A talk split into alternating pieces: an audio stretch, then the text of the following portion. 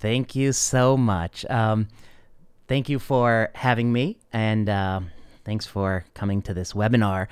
Um, I'm going to talk about some dubious FDA drug approvals and maybe a little bit about real world evidence at the end. And so um, it's true, I work here at UCSF. I'm a practicing hemonc doc. I attend two days a week and I do about three months of service. And I'm going to be rounding very soon in the VA right after this. All right. So in this talk, I hope to cover a few themes, and I'm happy to take questions at any time or at the end as you prefer. I'm going to talk about the control arm that's increasingly used in studies for drug approval and what happens if the control arm is not what we would otherwise do in our practice. Uh, we're going to talk about endpoints used for drug approval. We're going to talk about dropout or censoring, which is an increasing problem in some studies submitted to the FDA. And we'll talk about real world evidence. I thought I'd kick this off with um, a couple stories. So these are two stories, uh, but they're emblematic of, I think, broader problems as I hope to show you.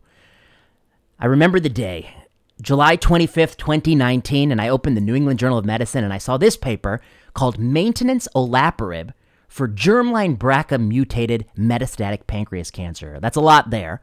But I remember, of course, germline BRCA mutations. That's what people like Angelina Jolie suffer from. Of course, they can cause breast cancer, prostate cancer, but they can also cause pancreas cancer very rarely. And there are people with BRCA mutations in the germline that have pancreas cancer. They typically get it a little bit earlier than the average pancreas cancer patient, and um, they are treated more aggressively, typically. And here I'm reading about maintenance olaparib. Maintenance, I don't even know what that means in pancreas cancer because we are always treating these patients, unfortunately. They pass away so quickly. Olaparib's a $12,000 a month AstraZeneca medicine. So the article piqued my interest. $12,000 a month medicine used for maintenance. I'm not sure what that means in this cancer because there's no break from treatment in this particular genetic mutation. And then my inbox, immediately I looked in my email and I see this is what was there an article from STAT. It says, Forget controversy. AstraZeneca's dynamic duo wants to dominate the market for cancer drugs. And this is the quote from the article about this study. It's unbelievable, said Baselga. It validates the principle that we've been fighting for all these years that even the most difficult disease, even the disease where you think you're not going to win, if you find the genetic vulnerability, if you find that, then those giants, they crumble. And I thought, wow, that's a powerful quote. The giants are crumbling. Wow. Uh, okay, I mean, I'm to read, the, I got to read this article. And this is, of course, a picture of me and Baselga, who unfortunately passed away a year ago, but this is from AACR a couple years ago. I also saw that the University of Chicago, where the PI of this study works, issued this press release. The press release says Polo is an, a new standard of care for pancreas cancer. And then she writes When we saw the progression free survival data, my first reaction was a little scream of joy. We finally made real progress in the treatment of a subset of patients with advanced pancreatic cancer. So now I'm definitely interested. Scream of joy, um, the Giants are crumbling. You know, this has got to be good. So, wh- what exactly happened in this trial? So, you know, I always tell people whenever I read an article, I never read it cover to cover. I mean, if I'm having trouble sleeping, then I'll read it cover to cover. But usually what I do is I have questions in my mind and I try to find the answer in that article. And so I always ask myself, what did they do? I want to be able to explain to somebody if I met you at a dinner party and you asked me, you know, what the, what the heck happened in Polo? I want to be able to tell you what they did. The next question I ask is the control arm what you would do in your practice? Then I ask what's the primary endpoint? Is it clinical or surrogate? And what about other measures, activity or efficacy? Does it tell a story? So let's look through this paper. So, what did they do? This is the Polo study. They took patients with mutations in germline BRCA, so they, you know, they have these BRCA mutations, and they have pancreas cancer. Like I told you, they're younger than the average age. They have this unfortunate condition. There may be 10% of all pancreas cancer patients and they gave him the standard of care therapy for four months, which is a platinum based therapy for 16 weeks. And if your tumor didn't get bigger, if it was the same size or smaller, you were eligible for this study. And you were randomized, of course, three to two skewed randomization for olaparib versus placebo or sugar pill. So that's the study. We took these patients, make sure they could get four months of therapy under their belt, and then if their tumor wasn't bigger, they get randomized three to two to novel costly drug or sugar pill, and we measure progression free survival and overall survival. We're going to come to that. So, the first question I always ask myself is the control arm what you would do in your practice? And I thought to myself, would I typically take a patient with pancreas cancer who's younger than the average age, and after giving them four months of chemotherapy, just say, you know, your disease isn't worse, so we're just going to stop all therapy and put you on a sugar pill, or just observe you? And the answer is, of course, I would never do that because I'm not the worst oncologist on planet Earth. I'm a good oncologist, and what a good oncologist would do is actually continue to treat them. There's never been a precedent for stopping treatment in somebody who's doing well on treatment. You would give him at least two more months of all of those drugs put together, the platinum triplet, usually FOLFIRINOX. And then, if you were really facing toxicity, I would remove the uh, oxaliplatin, but I would continue the 5FU. I would never stop the drugs. So already I have a problem with this study because we're testing stopping something that should not be stopped, that has never been stopped, that no doctor would stop outside of this study. That to me is a problem. So the control arm, not what I would do. And I think, I always say, a clinical trial can only change your practice if the control arm is your practice. And here it's not my practice, it's beneath my practice. I started to ask myself, you know, somebody said, well, you know, they got four months of therapy, and realistically, four months of therapy is about all these patients can get. And they cited the original paper that justified FOLFIRINOX, that chemotherapy backbone, against gemcitabine. And indeed, they have a point. The median number of treatment cycles of this platinum, um, you know, triplet therapy was 10. 10, and the cycles are every two weeks, so that's only five months of therapy. And after all, they gave four months here. It's practically the same thing. And so, what their point is, is like, look, we're giving people a pretty good amount of chemotherapy and comparable to the very study that justifies the use of the chemotherapy in the first place. But of course, there was a problem. Because this study, this study enrolled everybody when they were diagnosed with pancreas cancer, but Polo only enrolled people who hadn't had the tumor grow in the first four months of therapy because this study enrolled people in whom the tumor immediately grew. So this study is enrolling, on average, worse patients. And so actually, you can go to the Kaplan Meier curves and you can look to see how many people would have progressed in the first four months who would have been ineligible for the POLO study and remove those people because they obviously got less treatment on average. They could only have gotten it until they progressed. And, av- and try to figure out how much treatment did the people who got at least four months of therapy get. And I, and I calculate that to be seven months.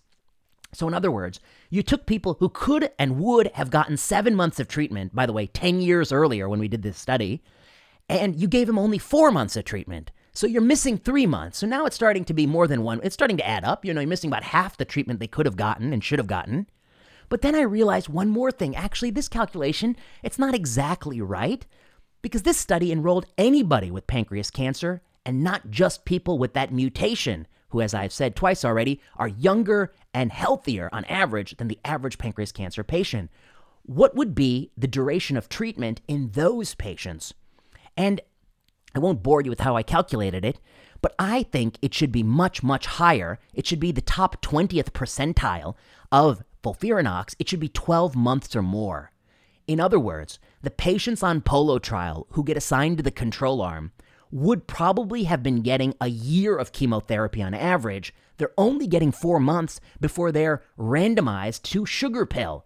So that's a lot of chemotherapy they're not getting. Not just a little, it's a lot. It's a big setback, if you ask me, and I'm going to prove that to you.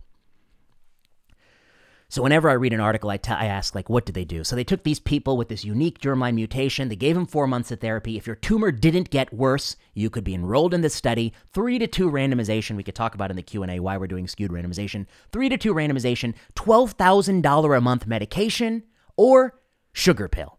Is the control arm what you would do in practice? The answer is absolutely not. Uh, control arm is not what I would do in practice. I think it's actually a dereliction of a doctor's duty to stop all treatment, especially in somebody who probably could have gotten eight more months of treatment, as I've uh, tried to make the case for you. What was the what did actually what did we improve? What was the primary endpoint of the study? Let's look at that. This was the primary endpoint of the study. This is the Kaplan-Meier curve that that is the giants crumbling. This is the little scream of joy you heard about earlier. And what you see here rather clearly is that there is a difference between these two curves. This is the time until progression free survival events, PFS. I'm going to tell you what that is in a minute. And there's the old saying in oncology if you can fit a laser pointer between the curves, you can give the plenary session at the national meeting. And here you can fit at least three or four laser pointers between these curves. This is a big result. Hazard ratio 0.53. I don't even know what that means, but that's good. Median is improved from 3.8 to 7.4 months. Olaparib is definitely defeating sugar pill here in PFS. Is that a clinical or surrogate endpoint? I mean, is it something that people intrinsically care about that matters to people, like living longer, living better? Or is it a surrogate or a stand in for those things? As my colleague likes to say, a surrogate endpoint is an endpoint that the patient didn't know was important until the doctor said it was. And so I think you have to know what PFS is to know which one it is. So let me tell you what PFS is. Whenever we do these studies, we scan somebody at baseline and we measure at least three lesions, which we call the target lesions. And they have a diameter, they have a cross sectional area, and they have a certain volume. And progression free survival is a time to event endpoint. It could not happen at time zero, it can only happen over time. And it's the time until one of four things happens, whichever comes first. First thing that could happen is the patient dies. That's the survival part of it, and it's not good. Hopefully, it doesn't happen, but it could. That's part of the PFS event. The next thing that could happen is there are new lesions on the scan. The lungs had nothing in them. Now you've scanned them again and they're full of innumerable nodules. That's not good, and that's a progression event. The next thing that could happen is that the tumor gets bigger. But how much bigger? Well, until the diameter crosses 120%, it is stable disease. Once it's 121%, it's progression. Do cancer patients walk around and they say, ah, you know, doc, I'm feeling good. I'm at 118%. And then the next day, I'm 122%. I feel terrible. And the answer is no. This cutoff is very arbitrary, and I'm going to show you where it comes from. And that gives you a sense of why this is a surrogate endpoint. Because the cutoff is arbitrary, the endpoint is not a metric of how people feel or function. The third thing that could happen is the tumor shrinks. And if it shrinks more than 30%, that's considered a response. And here, if it grows, we look at 20% growth from the smallest it ever was, the nadir value, and that is considered progressive disease. so, progression free survival is the time until one of four things happen. The patient dies, there's new lesions, the tumor just steadily keeps getting bigger, and then you cross the Rubicon, or it gets smaller, and if it gets smaller, it's 20% growth from the smallest it ever was. So, which one, uh, whichever one of these four comes first, that's the endpoint. So I think that's a surrogate endpoint, and that's what we've improved here. What about other measures? So let's think about this. So we random we gave people some medicine, their tumor didn't get bigger, 20% bigger, and then we put them on olaparib, $12,000 a month AstraZeneca medicine, or placebo. Um, we improved PFS. What about survival? What about tumor shrinkage? What, what do we see? The first thing I noticed, the response rate. The response rate are the percent of people who have 30% or more tumor shrinkage the percent of all the people who get the drug in whom the tumor shrinks that 30% or more, which I showed you on the previous slide. If you take olaparib, an anti cancer drug that costs $12,000 a month, an inhibitor of PARP, which is involved in DNA recombination, there's a 20% tumor, uh, 30, there's a 20%, 20% of people have 30% tumor shrinkage. In other words, one in five people have the tumor shrink 30% or more. If you take sugar pill, it's 10%. That number really jumped out at me. You know, I am a cancer doctor, and people always ask me about sugar and cancer, and I never know what to tell them. But there's one thing I do know about sugar and cancer is that sugar pills, they don't shrink cancer. I know that. I know sugar pills don't shrink cancer, and they certainly don't shrink pancreas cancer. And yet, in this study, one in 10 people have 30% or more tumor shrinkage from sugar pill. And the moment I saw that, a little a little flag went up in my mind. I got to make sense of this. Why is this happening? The next thing I look at very early when I read a paper is overall survival. I showed you the PFS on the top. I showed you you could fit three laser pointers between them. But overall survival, or how long people actually live, is on the bottom, and it was simultaneously published in the New England Journal of Medicine. And its median was 18.9 to 18.1. It's superimposable overall survival is not improved one iota. Now we have the updated follow up for this trial, and there's no improvement in survival. End of story. This $12,000 a month medicine cannot defeat sugar pill in people in whom the chemotherapy was inappropriately halted. That's what we're paying for here, okay? No improvement in survival. You can't fit a laser pointer between these curves. Nobody has a hand that steady. All right. So, this to me is sobering. It also raises the question as to why is the primary endpoint PFS anyway? Because surrogates are useful if it takes so long to measure the real endpoint, but if you already have a, the measure of the endpoint that matters, why are we using the surrogate again? That's the question that may come in your mind. So, how do we put these facts together? This $12,000 a month medicine, it's toxic, by the way. It can cause second malignancy, has all these kind of toxicities and problems. It has a progression free survival benefit, but no improvement in survival. And in this study, that sugar pill had a 10% response rate. Sugar pill? Shrinking a pancreas cancer? One out of 10 times? It's crazy. How'd it happen? Remember, I told you that a response is 30%. And since I can't hear you, I assumed you said, well, that sounds arbitrary. And I said, yeah, actually, it does sound arbitrary. Where does that 30% come from? The answer is 1976. 1976, this gentleman, Charles Moertel, he invited 16 oncologists over to his house. I've heard that it was a dinner party. They put a mattress on the dining table. They dropped 12 spheres on the table. They put foam rubber on top, and they got busy. They started taking 1,900 measurements. In other words, it's what I like to call one hell of a party. It's one hell of a party. It's the kind of party I want to go to. Oncologists partying, measuring spheres through foam rubber. In fact, 12 solid spheres were chosen. This is not a joke. This is actually what they did. They took 2 centimeters to 15 cent, 14.5 centimeters in diameter, and they put them on a table and they rolled out the foam rubber on top, half an inch thick to approximate the skin and subcutaneous tissue, and one and a half inches thick to approximate the abdominal wall. This was 1976. Maybe in 2023 we'd have to make it a little thicker. I don't know.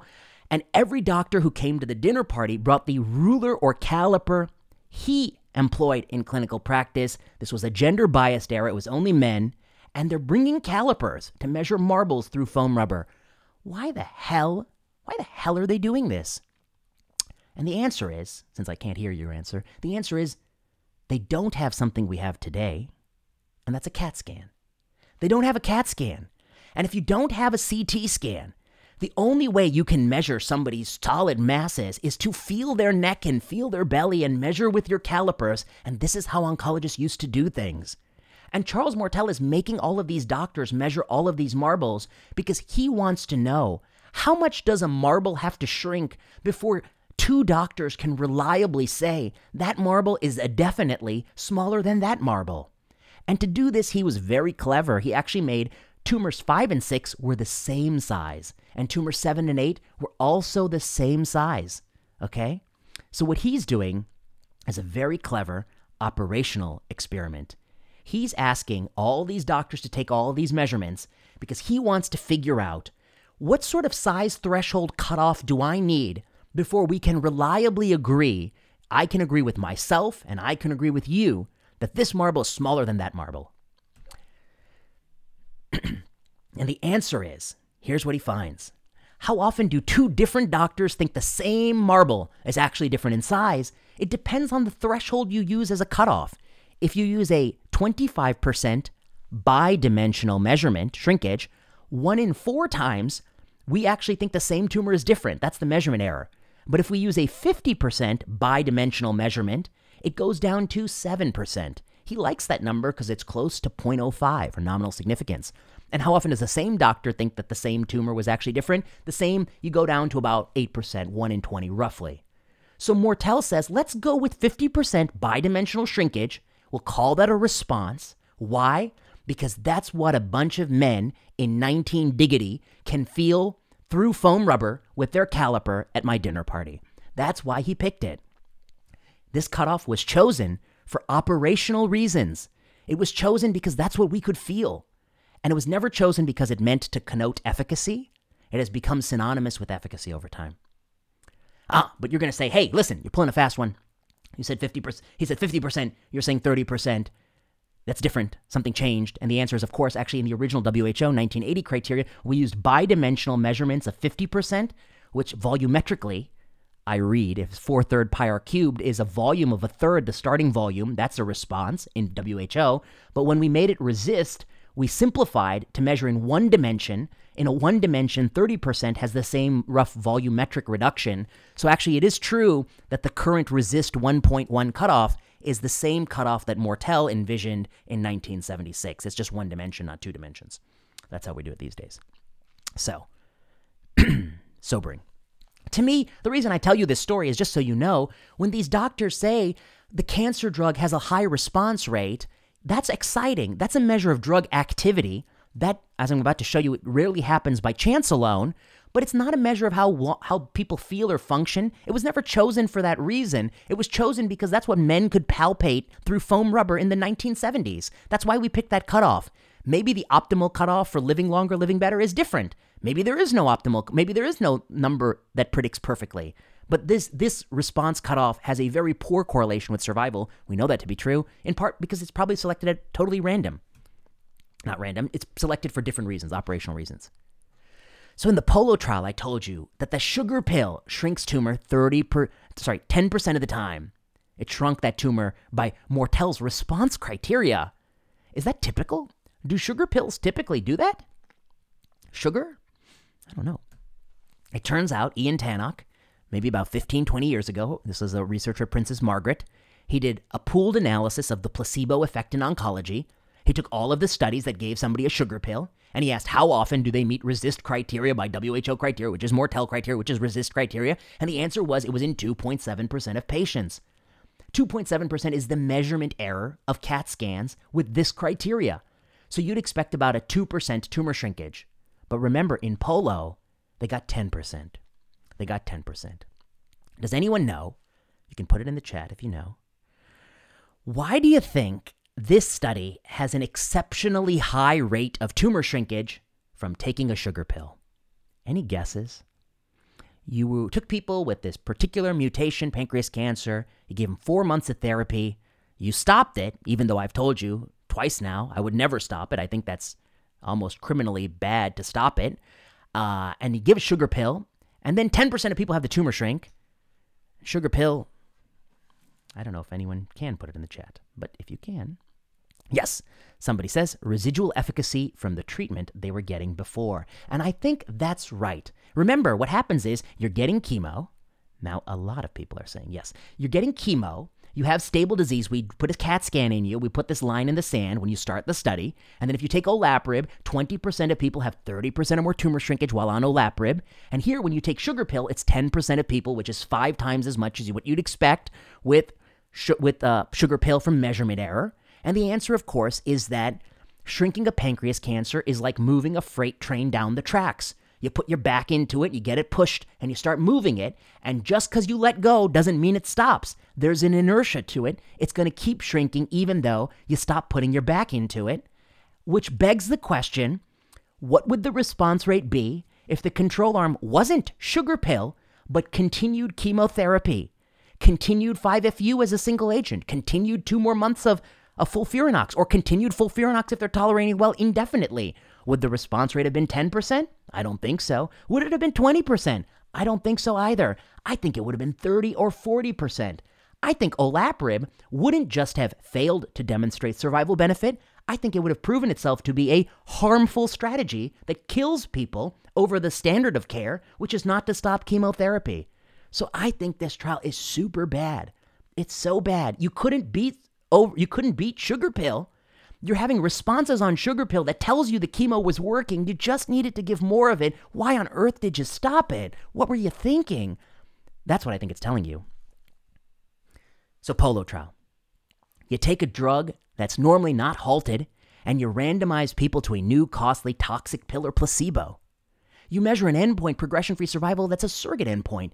Doesn't correlate with what people feel or function. It's not a measure of what matters historically actually was never used in pancreas cancer before this because, as I've shown you, you don't have to wait for survival. You've already got the survival estimate. You don't even need a surrogate. You got what you need. You don't improve overall survival. Quality of life was not better. So, what do you think this FDA does? What do they do with this? $12,000 a month medication. The control arm is arguably delinquent. It's beneath the US standard of care. There's evidence that these people were responding to chemo and they probably would have kept responding. Um, the, the drug has no survival benefit, uh, it has real toxicity. Uh, what do they do? On the question of whether olaparib has a favorable risk benefit profile, the ODAC votes narrowly in favor, 7 to 5. And the answer is heck yeah because pancreas cancer's risk is ultimate. Heck yeah. So here we are. Polo trial. Did the giant crumble? Did we let out a scream of joy? Is it a heck yeah approval? Or is it actually the approval of a $12,000 a month medication? Is it actually approval of a $12,000 a month medication that could not improve survival? And by the way, it also didn't improve quality of life. That's been published since then in the JCO last year. Doesn't improve quality of life, doesn't improve survival. It costs a lot of money, it has real toxicity, and it probably would have been worse than what I was actually doing in my clinic. Should it change clinical practice? We wrote in Cancer, no, it shouldn't. Should it have been approved by the FDA? No. And as somebody's writing in the chat, how could the IRB allow this? And maybe I'll just say, you know, I mean, the reason the IRB allows this is that this is a trial that's run at like many, many sites. And if you're one of the many, many sites, individual IRBs at Harvard or OHSU or UCSF or wherever, Texas, we don't have a lot of incentive to to put up a roadblock at one of the many sites. It's gotten IRB approval everywhere else. The company's going to run it wherever they want to run it. If we say no, they're just going to run it at other sites. The people on the IRB, unfortunately, may not know all the stuff about pancreas cancer that I'm telling you. No one is coming to the IRB to present it the way I'm presenting it because I'm also presenting it in a certain way that I think makes it easiest to digest by somebody who's not an oncologist by explaining to you what PFS is. I think most oncologists actually don't know the story about Charles Moertel and where response comes from. Um, I think it's easy to just let it go through. Um, and and if you put up a roadblock at one center, I'm not sure you're going to do anything to stop it. And so I I think you know I I do find it problematic. I mean I think I've called this an unethical trial, delinquent, that the control arm was harmed, um, and I think IRB should have halted it. But I uh, but uh, it's not an alone example. I'm going to show you, and and I think that some of these structural problems do exist, and that's why we have so many bad trials. Let me show you another one. Can it get worse than that? Can it get can it get worse than polo? Uh, it always does. You know, it always does. Um, dropout. Um, I was minding my own business one day when I saw the New England Journal of Medicine had a new paper, and it was about lutetium PSMA 617. I said, "Oh my God, what the hell is that? It sounds sounds super interesting."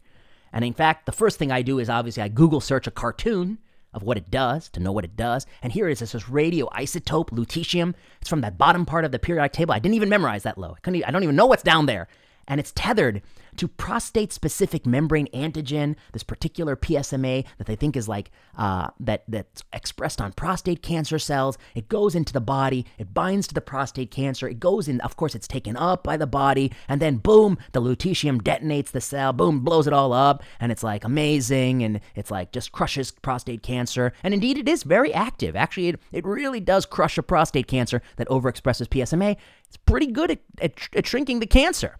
Okay, so I mean, I don't doubt, I don't doubt that. I'm not, I'm not saying this is a bad drug. I'm just saying this is a bad trial. I'm about to talk about the trial. Here's the study: lutetium 177 PSMA 617. New England Journal paper catches my attention. It's got everything everyone wants to wants to talk about.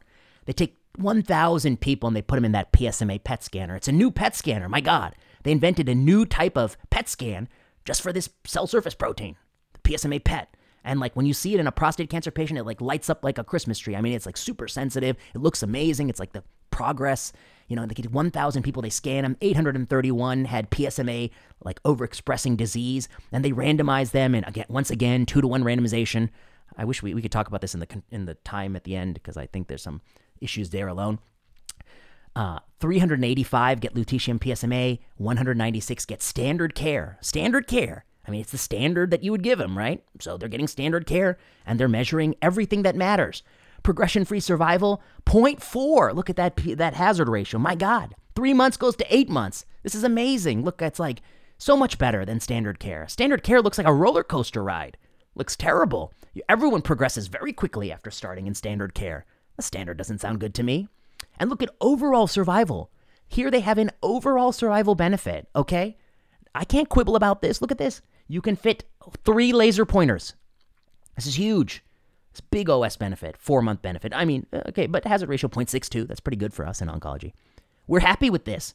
This, like, that cartoon told you everything you need to know. This is a powerful drug. So, what's the problem? What is the problem? I ask myself. Is there a problem? Nothing. Everyone is cheer. I mean, the the my emails are blowing up. You know, every oncology publication says this is like a new standard. The Vision trial is the vision for the future. It's amazing. Um, Uh, oh, so somebody's asking about Polo. Did they exclude people who responded to chemo? Uh, actually, no. Polo was you could only be in it if you responded to chemo or had stable disease on chemo. And uh, the fact that 10% were responding after they stopped the chemo tells me there was a lot of chemosensitive disease in that study. Still, uh, and it would have been, you know, they would have deeper response with more chemo. Okay, what's the problem with this lutetium?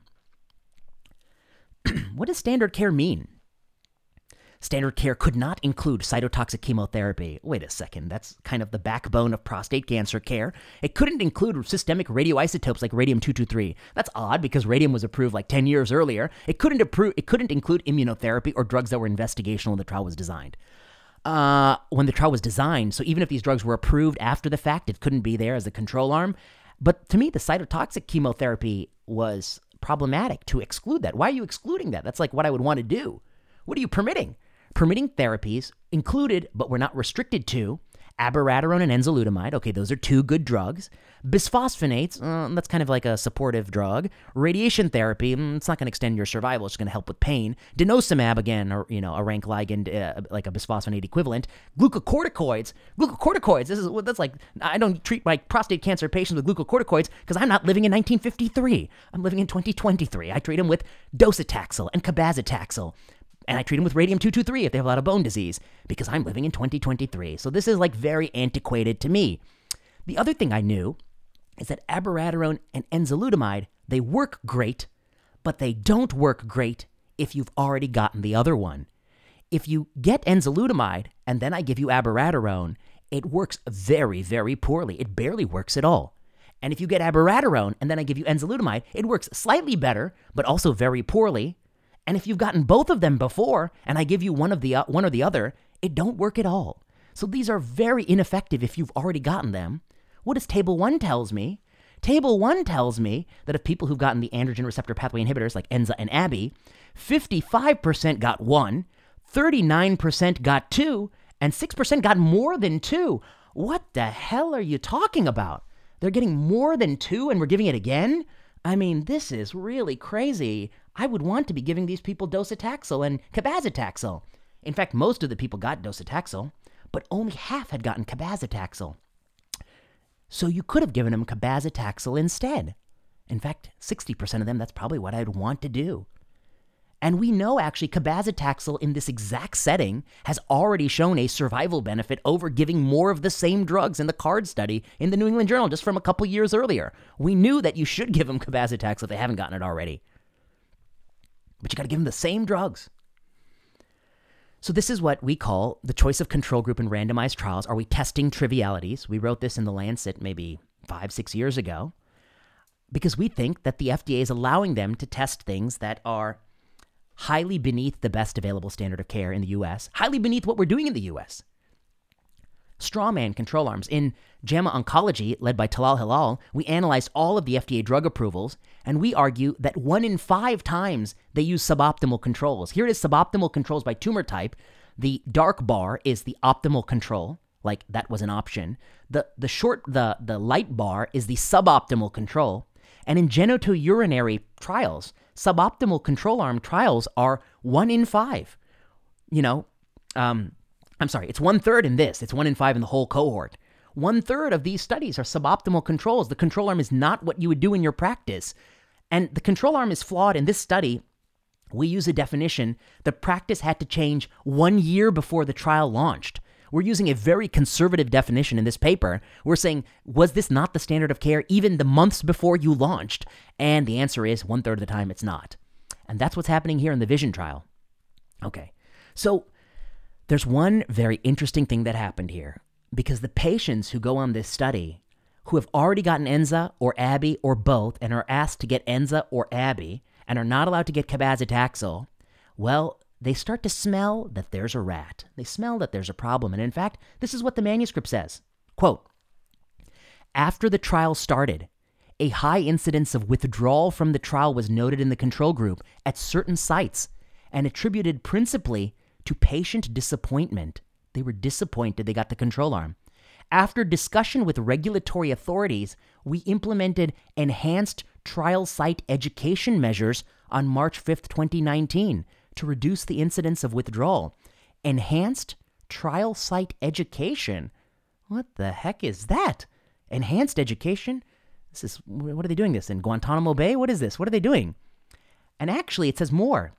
The percent of patients in the control group who quit when they knew they were assigned the control arm, which I'm arguing is beneath the standard of care, was 56%.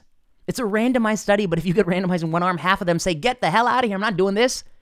Before the implementation of the brainwashing, I mean, enhanced education, not brainwashing, enhanced education, and 16% of them quit after the enhanced education, whereas only 1.2% of the people who got assigned to lutetium PSMA, that cool, sexy new drug, quit. So there's a huge imbalance in dropout because people are crushed that they have to get some terrible treatment when there are better treatments available. That's why they're dropping out in the control arm. And I've never seen dropout like this. I'm going to show you. Okay, how can I prove to you I've never seen dropout like this? It's a little bit of a, a little bit of an aside. But we have looked at many, many Kaplan-Meier plots of cancer drugs, and we know how many people drop out at every single time interval. And how do we know this? We know this because maybe about 10 years ago, when you looked at a Kaplan Meier plot, it just told you the number at risk at every time point. It tells you the number at risk below the the legend. But it doesn't tell you how many people are censored at each time point, how many people are there in whom we no longer have data on them because they stopped coming in for scans. It doesn't tell you that in the plot. Until Tito Fojo from Columbia petitioned David Collingridge at Lancet Oncology to make the company include this number. Before you could get the number, you could subtract the uh, the point estimate, or you could subtract, you know, where the Kaplan-Meier plot is. You can assume, okay, this many people had an event, this many people are still at risk, the remainder must be censored. You could assume that, but now Tito made them directly report that in the plots. And so now all the Lancet journals report the number censored at every time interval, which has been awesome for researchers who want to study this. So what we did was we scraped all of these numbers and we did a paper on it. That's the paper I'm showing you. So we know the actual number of people censored because if you drop out right when you sign up, you're going to have to be censored in that plot at the first time interval because you just dropped out. So they're not getting any more scans. Okay, so I know who censored. This is a plot of every dot is a study that was appeared in the Lancet Journal, and it's showing you at the first time interval exactly what we care about, how many people are censored, and if there's an imbalance in censoring, the percentage censored. So the y axis is the sample size of the study. There's like one mega study, and there's many, many studies in the hundreds. Okay, it's typical oncology. In one trial, there's a lot more people censored in the intervention arm, and I think that's because the drug is very toxic. And when you give the drug, a lot of people throw it in your face and they quit the study because the side effects are so nasty. And so you have an imbalance in censoring in the intervention arm which means that the resultant Kaplan Meier estimate averages the people in whom you have followed, and those people are no longer uninformatively censored. Those people are likely to be, in my opinion, the healthiest people, so it'll pull up that average because these people who throw in the towel are probably the sickest and oldest and frailest who are most likely to be knocked out with the chemotherapy toxicity. On the other side, you have one trial where there's a massive amount of quitting on the control arm, and I think that's patient disappointment. And the average, weighted average, is actually a slight weighted average towards patient disappointment. Patients, I think, are disappointed when they get control arms and they slightly, you know, slightly are more likely to quit in the control arm. That's what we know. This trial was quizartinib, and actually the FDA rejected it. They said so many people dropped out on the control arm. To be honest, it's not even really a randomized study anymore, is it? The purpose of randomization is to equilibrate the outcome distribution in the absence of therapeutic effect. But if in one arm, 15% of people quit, and those people are not quitting at random, then of course it's no longer really randomized. It's kind of like an observational study, and you have to correct for that. But what about the vision trial, the one I just showed you? Where is that on our plot? The answer is it didn't include, it didn't come in our data set, but I plotted it for you right here. Here it is. It's off the charts. It's off the charts. 56% of people are quitting in one arm over the other. This is the actually the difference in quitting. It's like 54%. And after the um uh, brainwash, I mean enhanced trial site educate enhanced trial site education, it goes down to 12%. It's off the charts. It's off the charts because we've never had a trial where so many people come and tell the investigators your control arm is frankly dereliction of medical your medical duty and I cannot participate, especially when I can go get cabazitaxel. I can easily go get cabazitaxel. Why the hell do I want to take drugs I've already taken and that will not work for me? And that's what you see here. Unbelievable amount of censoring. And remember, quizartinib did not get approved with 16%. This is even worse. Even worse.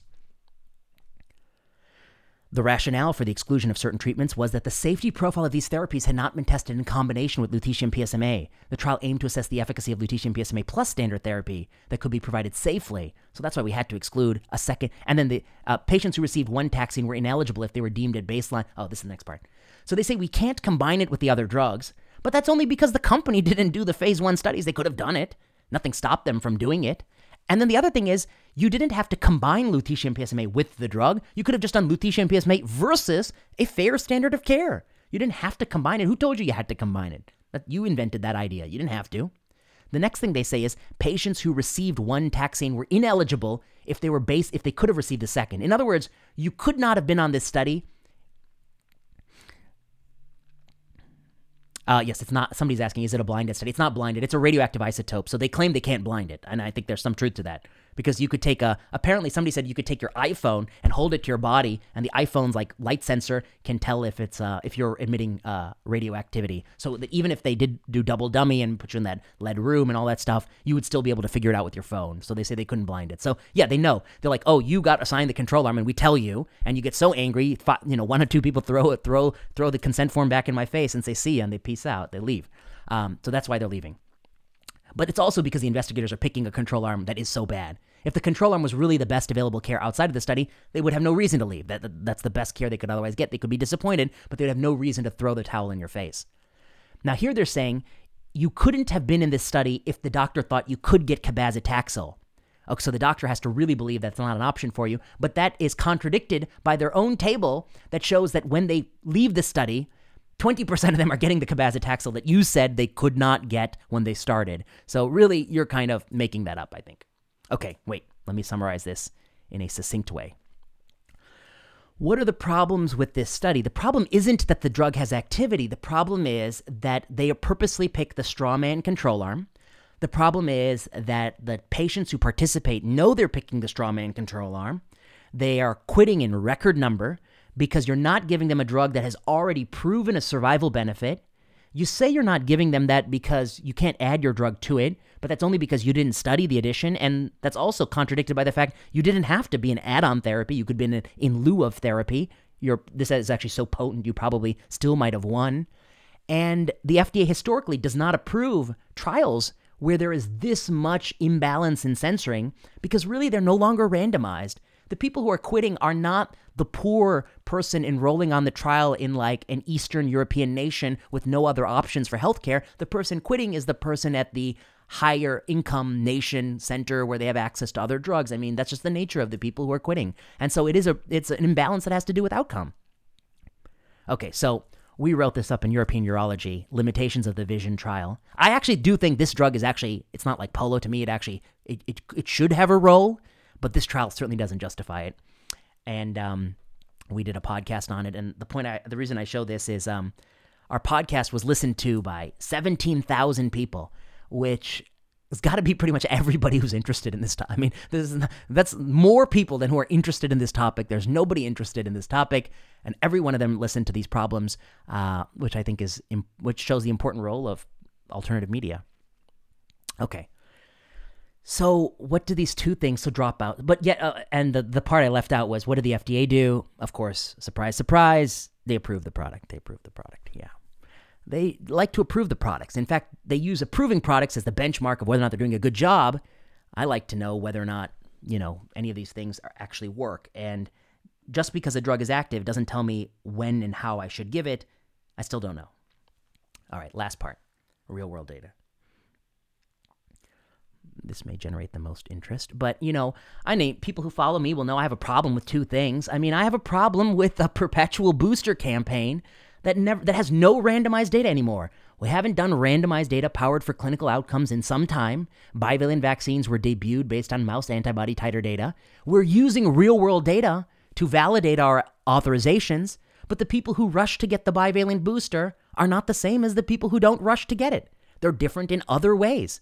In fact, the Canadians have a study that show people who are unvaccinated are less are more likely to get into car accidents.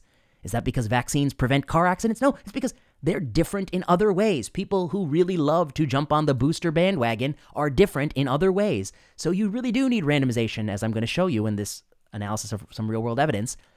Paxlovid, people may know, I have no problem with Paxlovid in an unvaccinated person at high risk of COVID. I know the New England Journal paper, Epic HR, the reduction in absolute risk is from 8 to 2%. That's amazing. What I have a problem with is Paxlovid in vaccinated people. Epic SR is a negative study. And we have no data on Paxlovid in vaccinated, double boosted 20 or 30 year olds. And yet I personally know many who are taking Paxlovid. This is an ultra low risk population. Why are they taking this drug with no evidence? And why did the FDA allow it to get full marketing authorization with no positive randomized data to date in any vaccinated cohort? Uh, the UK panoramic study is going to come in soon. And if that is negative, this is going to be a damning revelation. It's going to be tens of billions of dollars in healthcare spending for that don't work. And I think the last point is somebody has already done a cost effectiveness back of the envelope calculation showing that even if it does work, it's going to be like $500,000 per hospitalization averted. It's unlikely to be cost effective, but I suspect it, it might not even work. We don't know. This to me is not good regulatory science. Um, and we're not in the same state of emergency as we were in 2020. So I do think the, the standard should be higher. Let me give you a quick example. Our time is running out. you know, part of this talk is going to show you how good are real world evidence and target trials at recapitulating randomized studies. But I want to make a couple broader points about real world evidence used to answer clinical questions. This is a woman with breast cancer. It's in the breast. This is a woman with metastatic breast cancer. It's spread to other parts of the body. And this is the progression of breast cancer, unfortunately. If the breast cancer is confined to the breast, we know there's a benefit to removing the breast. That's that's been known for, you know, since since Halsted, the days of Halsted. But if the breast cancer has already spread to your lungs or your liver or your colon, we have always wondered could is there still a benefit for removing the breast? People like me say the horse has left the barn. That would be crazy to do. But some surgeons say actually we should do it. And because the primary breast is still a place that's seeding metastases, and also it causes, you know, it could that could be the cause of death, the primary site itself, which is I think rare, but okay. Asterisk. This is not about the primary site as a cause of morbidity, like uh, being painful and weeping. This is about removing the primary to improve overall survival in people with metastatic cancer. That's the question. Does it improve the survival? And if you yeah, if we remove the breast mass in metastatic cancer, is overall survival increase? That's the question. And the answer is if you do a meta analysis of observational study, you will find it does. In fact, it works really well. This is a plot of many, many studies showing the benefit of surgery in metastatic stage four disease of the primary breast. And you can see, you know, pretty consistent benefits. You know, and, and, um, this is an analysis of, I think, 35,000 people in this.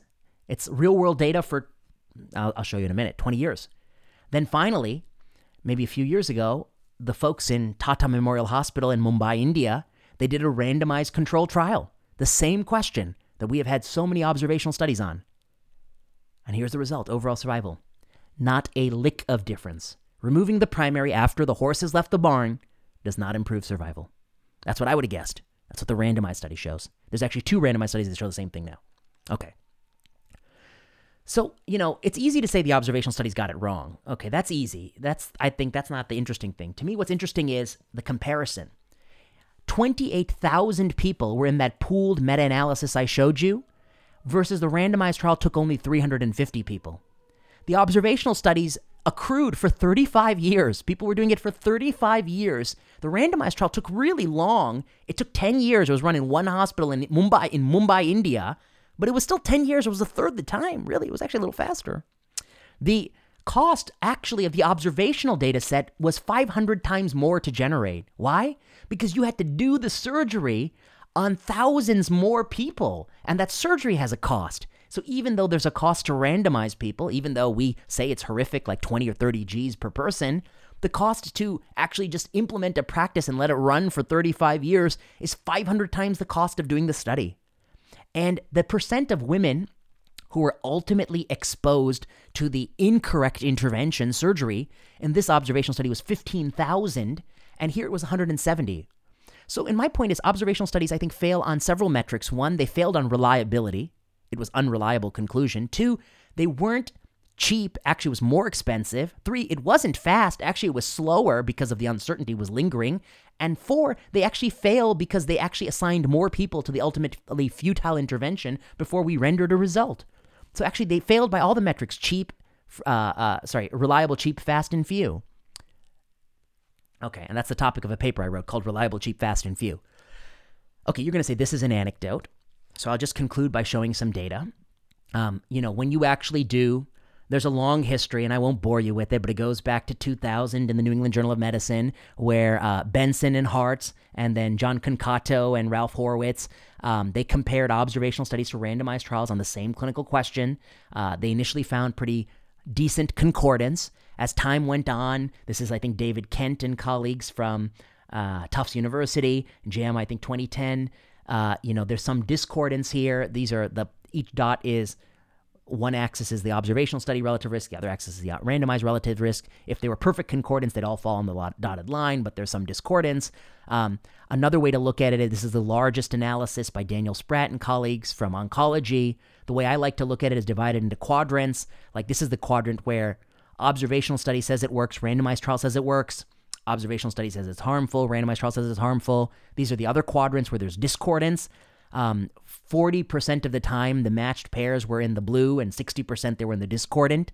I think that to me is a problem. A coin flip would probably be 50 50. Um, then the last thing I'll say, because I, want some time for questions. Some, uh, somebody did this prospective. I'll skip this. Okay. Uh, the last thing I'll say is the target trial. I mean, you know, there's the F- FDA sponsored RCT duplicate. Um, Sebastian over there is, is, is running it. It's a really brilliant effort, and I I commend them. Um, I think this is the way we're going to validate target trials or not. Uh, so far, I think we should just point out that with a sample with a small sample size of ten, um, the target trial framework can only validate six of ten, um, and that might not be where we need it to be to really uh, move forward in regulatory science. Uh, I'm willing to use target trials. I just need the concordance to be a little bit better than it is now. And I do worry that even if we do use them, what that will mean is we're going to debut things at scale, and we're still going to have the problem of many, many more people exposed to ultimately ineffective products, and it may even take longer, and it may even cost more. And I've done some modeling on that in that paper I described earlier. So I'm sorry for going a little longer than I wanted. I'll stop now, and I take questions for five minutes.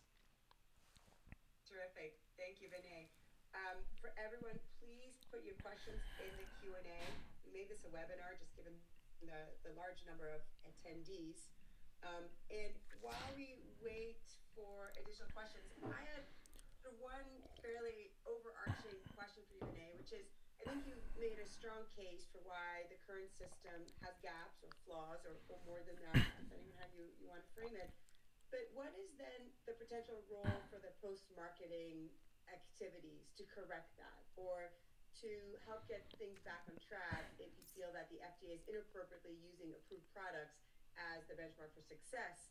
And related to that, could this alternative media that you pointed to be one of the avenues that draws attention to this and maybe helps right side some of these decisions that you think are inappropriate? Those are great questions. Um, for the first thing, I mean, I think there are many things we can do post market. I was a big fan of Medicare being very tough on Aduhelm, uh, the Alzheimer's drug.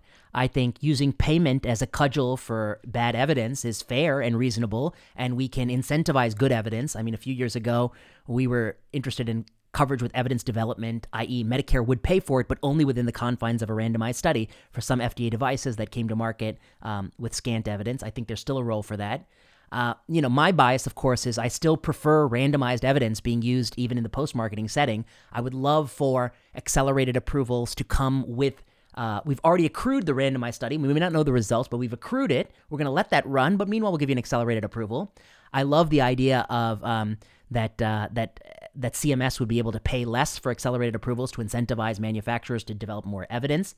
But one of the points I want to make is that we have found that half of FDA's regular approvals that don't have further efficacy requirements do use surrogate endpoints. So the problem is is beyond I think the accelerated approval problem. And then finally I do think real-world evidence has a role. It can show you things like egregious things that don't add up. Like for instance, you know, if, if in a clinical trial people take the drug for um, seven months, and in the real world we start giving it to people and they take it for less than one month, it tells you there's a huge gap between efficacy and effectiveness. It tells you a gap between the populations, so we could start to look at those drugs more critically. Um, but I do think there's an important need for that kind of stuff. But then finally, I would just say, just to put the buck back with the FDA, I mean, they do get to decide what the control arm is. They do get to decide what the endpoint is. For me, reading a trial like Polo, I ask myself, as somebody asked here, you know, what is going on? You know, why are we allowing them to test against placebo? And that's not a thing. I mean, that's not a thing we do. Nobody's doing that. I'm pretty sure that the people who enrolled on the study outside of the study, they never did that in their practice. Um, so that to me is a place where FDA needs to be firmer. Um, and I, I would encourage them to do that. Yeah.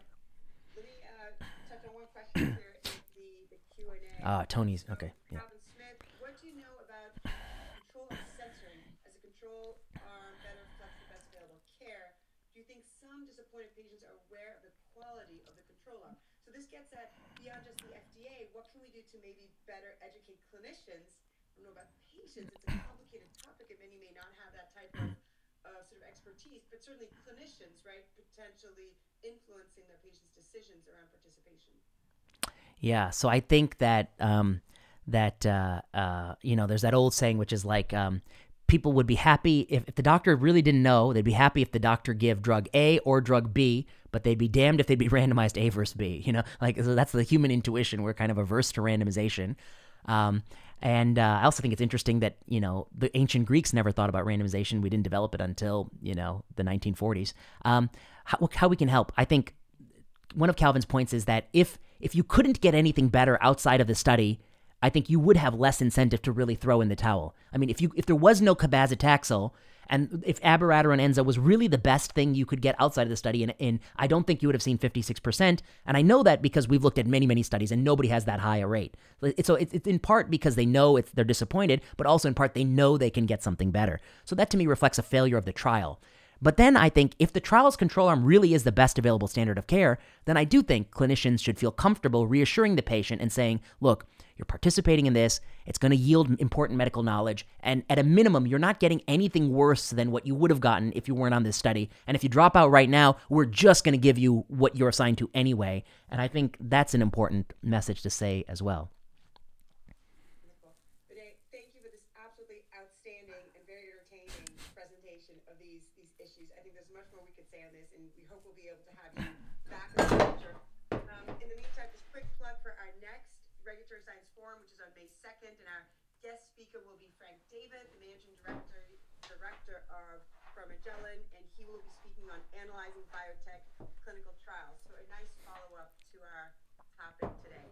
Today, thank you so much, and thank you everyone for joining today. Thanks for having me.